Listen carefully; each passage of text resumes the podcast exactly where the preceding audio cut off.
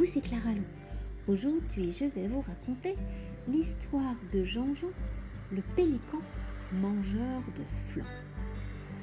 Accueilli un jour de tempête par une famille de pêcheurs dans un petit port du sud de la France, Jean-Jean le pélican avait beaucoup souffert.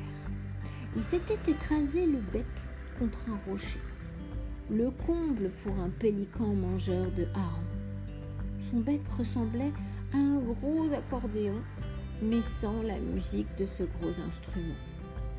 Il n'avait plus goût à rien et refusait de manger, de voler ou de plonger. Il était déprimé. Il regardait l'océan toute la journée.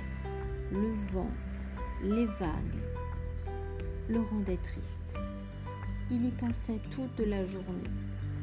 Un jour d'été, une légère brise apporta près de lui une odeur sucrée et douce à la fois, avec un discret parfum de fleurs d'oranger. Cessant son éveil, Jean-Jean s'approcha doucement, sans bruit, guidé par l'odeur. Il arriva près d'une petite paillote en bois que tenait un jeune homme nommé Tao. Il y fabriquait du flan et le vendait au passant. L'agréable odeur continua à le tenter.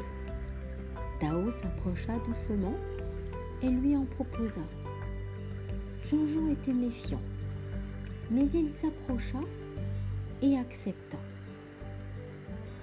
Ses papilles étaient conquises. Il remercia Tao en claquant du bec. Tao lui proposa un emploi de chasseur de chats car ils étaient toujours à l'affût de ces desserts si appétissants. Jean-Jean accepta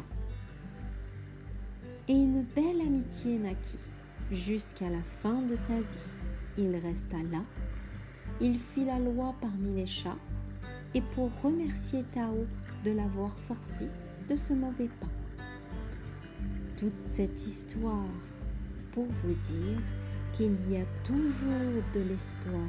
Il ne faut jamais baisser les bras.